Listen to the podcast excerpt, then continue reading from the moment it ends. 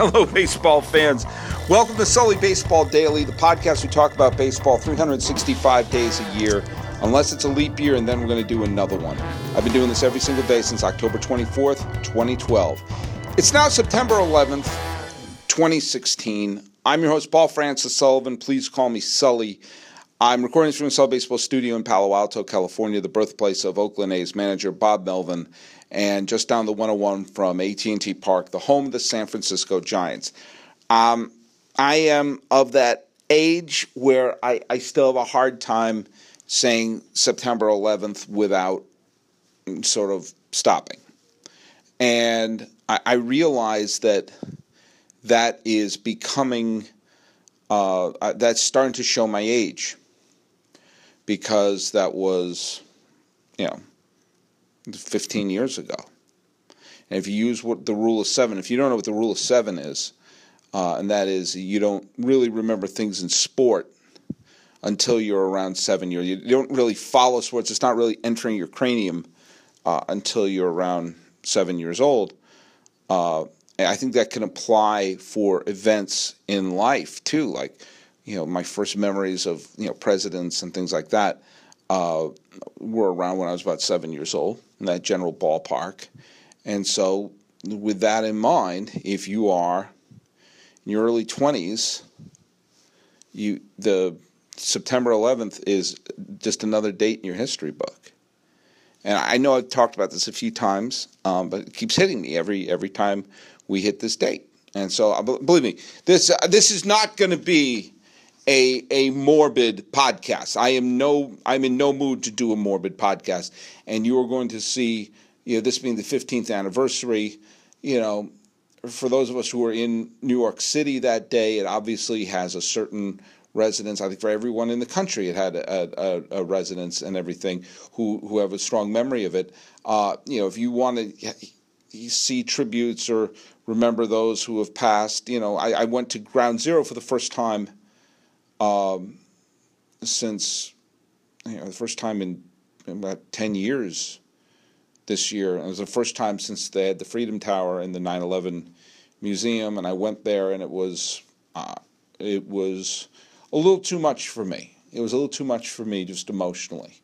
So, uh, but you know, there's going to be no shortage of of of topics and and and shows and everything that are going to show that and and it just is mind-boggling that there are probably there are people in uh, minor league systems drafted who don't have a real concrete memory of it.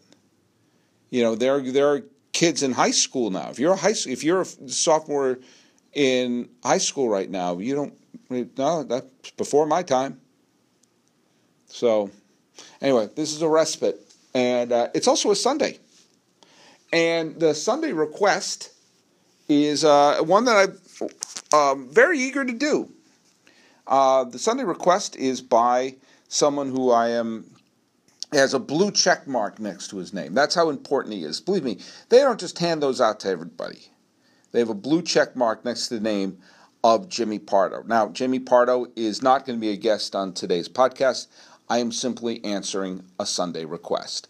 Uh, if you don't know who Jimmy Pardo is, uh, shame on you. He is one of the pioneers of podcasting. He was there at the front, uh, the way that Milton Berle was at the front of television comedy. He was at the front, getting in early of uh, podcasting comedy. And uh, unlike Milton Berle, Jimmy Pardo is funny. Jimmy Pardo also has several other attributes that people associate with Milton Berle, but we'll get into that in another podcast. Uh, he is the creator, host uh, of Never Not Funny, which is absolutely it is a show that I I don't know if I've heard every episode because it's been on for you know for you know 11 12 years but i've heard pretty damn close to all of them. And i and i pay money for the players club and everything. My brother's a rabid fan as well. Jimmy has been a, a guest on my podcast before um, and and he or jimmy if you're listening to this you're you're invited again. We'll talk about why the white sox should fire robin ventura. I think that's painfully obvious that they should. The fact that Robin Ventura has been the manager of the Chicago White Sox longer than 24 of our presidents. For more than half the presidents we've had in the history of America were president of the United States for a shorter period of time than Robin Ventura has been the manager of the Chicago White Sox and has yielded one winning season, no playoff appearances, and a clubhouse where the exclusion of a 10 year old boy seemed to bring club morale to its knees, and a clubhouse where its star player runs around with scissors cutting up uniforms. But ah, look at the product on the field four straight years of losing baseball despite spending millions upon millions of dollars to improve the team. So, uh, I don't know. Robin Ventura is the manager of the White Sox still, and I have a feeling will remain the manager of the White Sox until the end of this podcast. Uh, so, Jimmy, you're more than welcome to come on the show and talk about that and anything else you want to discuss. He's he's great host. Subscribe to the podcast. Good lord, my God, you think that he had pictures of me? I'm I'm I'm just blathering on about how much I love his show and how much I, I uh, love Never Not Funny and everything. But anyway, who gives a damn? Who cares? Subscribe to his podcast. You know, seriously, go go do that. But to, listen to me every day. You know, I do a show every day, every day, rain or shine. Uh, he writes to me, "Hey, Sully Baseball, that's me. I'd love to hear your thoughts on the shift. I'll listen for your answer off air." Um, and what he's referring to, and, and Jimmy's not the first person to ask me this question, but he's the first who has been verified on Twitter. So therefore, he moves to the head of the line. Um, sorry, Cubs fan with an eight. What do I think about this shift? Now, for those of you who don't know what he's talking about, which I'm assuming is nobody, if you listen to uh, this show, is often you know, it, it, if you're a fan of this show, you you have an idea what he's talking about here. The infield shifts that have been so prevalent over the last few years have really taken uh, like a lot of teams have been doing it because there are there is research to show that this will get outs. If you are a team, and let's say you're, I don't know, for the sake of Jimmy, let's say the White Sox, your job is to get the other batter out. That's why you throw certain pitches. That's why you position the outfield in certain ways. That's why you say, hey, hey, guard the lines, move back, move in, come to the middle. All the different things that you can do as a manager and as a coach or whatever it is to improve your chances of winning. And teams have been doing things like moving the third baseman in between the first and second baseman to add another infielder there because they've done the math and said like they never hit the ball to the left side of the infield. They always hit it to the right side of the infield. Let's make it harder for them to get a ball into that. It started with the shift that I think it was the, the Browns. I may be wrong on this. I know the Cardinals did it against Ted Williams in the 1946 World Series. Well, they said Ted Williams always hits it this way. Let's just move everyone over this side. Come on, put some extra infielders in. And that's part of the game. You want to get the other player out. And if having everyone clustered on one side helps you do that, then then do it. I mean, there's if you have done the research and you have done the homework, and you will see that hey, moving the fielders over here will increase our chances, and this we'll get to in a second, will increase our chances to get the batter out, then um, I'm going to go out on a limb and you say you go ahead and do that. Now, notice how I said it. It will increase your chances because someone could hit it the other way.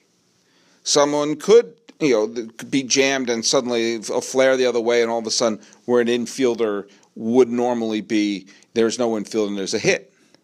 But you say if more, if this will get us more outs, if this will increase the number of outs that we get, then that's what you have to do. Now, when there are people who hate the shift. Now, I'm not going to be so close minded that I don't, I understand why some people would hate the shift. I do. Because you're like, oh, come on, just play where your position is. And um, there seems to be a little bit of a movement to make it, I guess, illegal. That, you know, you can't move the players over to here, you can't move it over there. They have to be in where their position is. So if you're a shortstop, you can't suddenly play on the other side of the bag. If you're a third baseman, you can't suddenly go on the second base side. That you have to, you, can move within those spaces. You can move in between the base, but you know the shortstop has to be between second base and halfway through the infield. I don't know how you do it. Would you have a protractor? Is there now geometry? But I'm not one of those people. I'm not one of those people who's saying we should get rid of it. It's part of the strategy of the game. You know what? You you you do things constantly to try to either deceive or get the person to uh, not make contact. If you bring in a knuckleballer, that ball sort of knuckles and floats and everything like that. That's part of the strategy.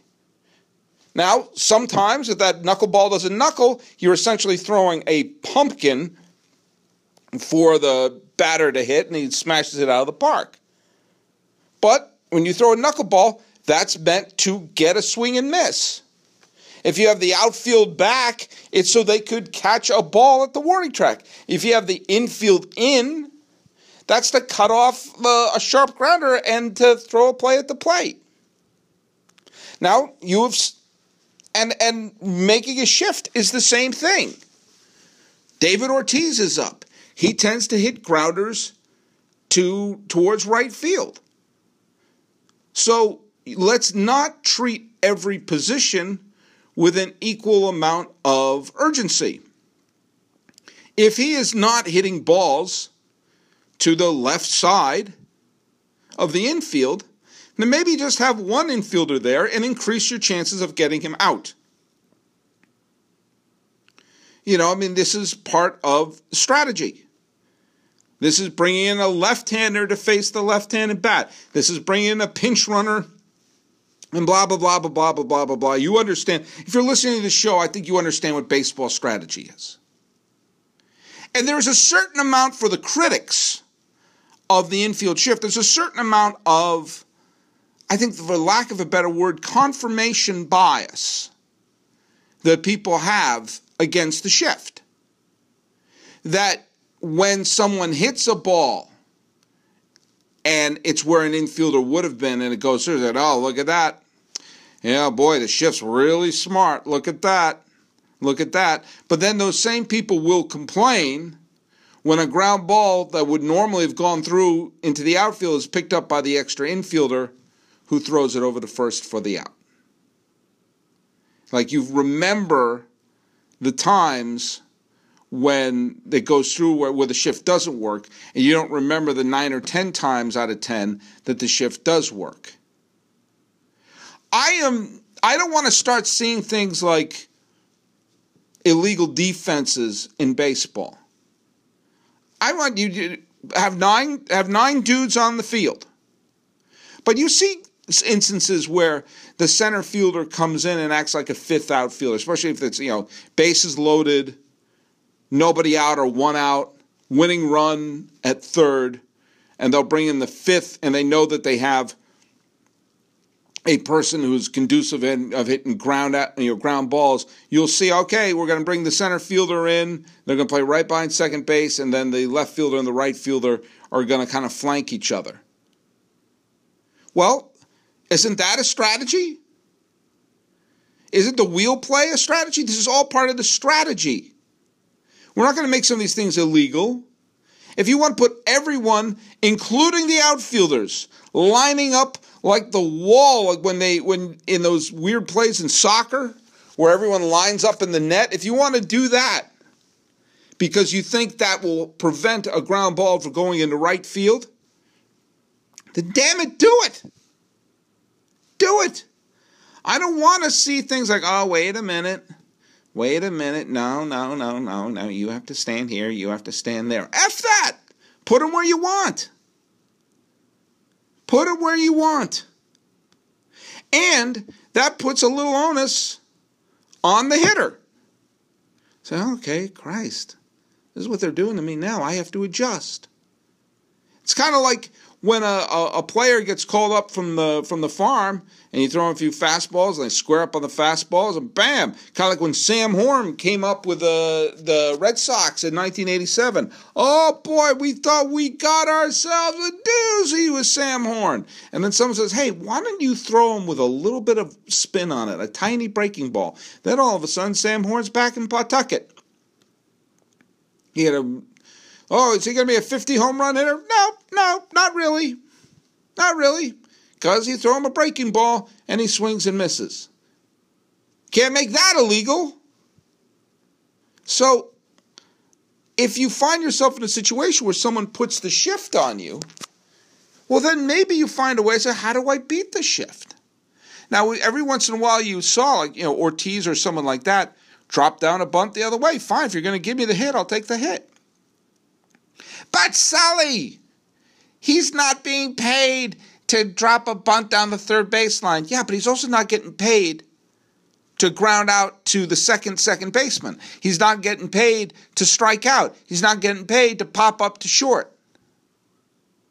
So if you come up and you add three bunt base hits, like, all right, you're going to give me a hit, I'll take the hit. Do what happens when you start piling up hits? Then you start saying, oh man, Maybe we should do something different. Maybe we should put an infielder there. And then you put an infielder there, and then you knock a ball through the through the hole. You know, I remember looking at clips of the 1976 World Series. And in that World Series, between the Cincinnati Reds, the big this is the, the heyday of the big red machine. And they played the Yankees in the World Series, and they just clobbered the Yankees in the World Series. And Pete Rose was the third baseman of the Reds that year. And he, when Mickey Rivers came up, everyone knew that Mickey Rivers, Mick the Quick, could lay down a bunt and beat it out. He had that kind of, that was his game. He could lay it down, and beat it out. But here's the thing what happened Pete Rose played so shallow. He was in, he was practically uh, alongside the pitcher's mound. He could shake hands with Mickey Rivers. And what that did is it prevented Mickey Rivers from laying down a bunt where he would normally lay down a bunt because Pete Rose, like, yeah, I dare you to. I dare you to. Lay down a bunt. You're out if you do that. It took part of his game out. It took part of it out because that's part of what you do in the game. So if you want to stack everyone up, fine. If you want to pay the price for that, fine. But there's one other element that I find interesting, especially when I heard that the commissioner of baseball said, well, we're looking into this, we're looking into this. And that's good. Part of your job as commissioner is to look into things.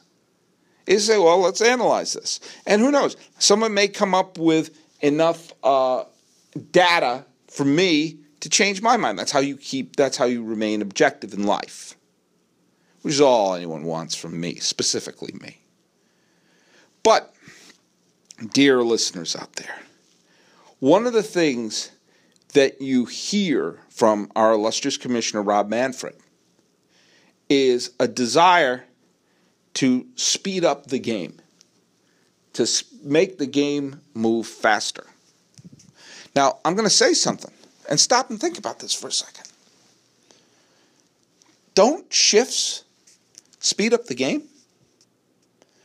Don't shifts make innings go by quicker?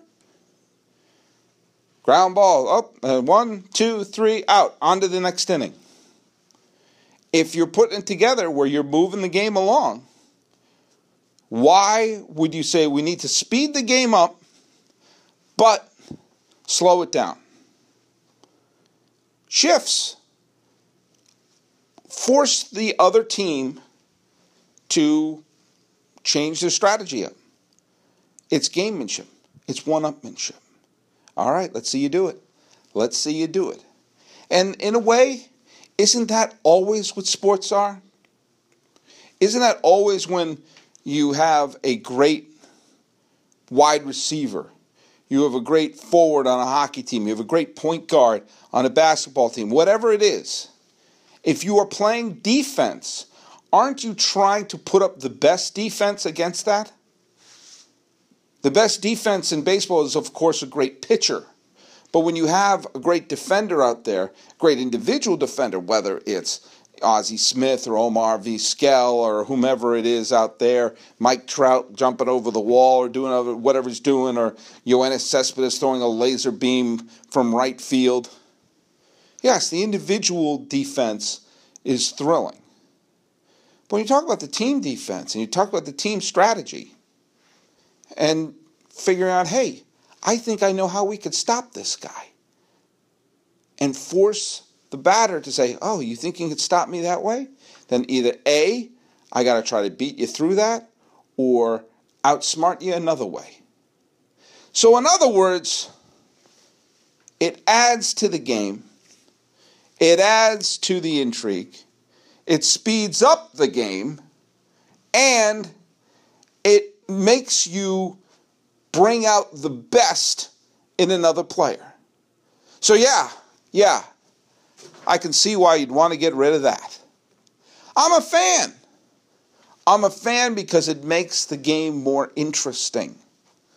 It wakes up the manager and says, okay, what did the manager do? Well, they know when to use the shifts, they know when to align the infield and everything like that. I'm all for it. It's smart baseball with an A. So, Jimmy Pardo, I did my best to answer your question. What do I think? I'm a fan. Both of the shifts and of your show. God, quit sucking up! Jesus, what the hell is the matter with you, Sullivan? I know what the hell is the matter with me. I'm wrapping up another podcast, and I know that I have to come up with another one for tomorrow. So if you want to see the, or if you want to have something on the Sunday request, go send me a tweet. And my handle on Twitter is at Sully Baseball. Uh, you can check the up to date listings of Who Owns Baseball at MLBReports.com. You can follow me at SullyBaseball.com, like me on Facebook, so I have an iTunes, SoundCloud, Twitter, YouTube, Instagram, Stitcher, uh, I, am iTunes. I'm everywhere. You can be old school, send me an email at info at sullybaseball.com. The music is by Ted Thacker and Patrick Kaliski. This has been the Sully Baseball Daily Podcast for September 11th, 2016. I'm your host, Paul Francis Sullivan. Someday I'll be verified, and when they do, you can always call me Sully.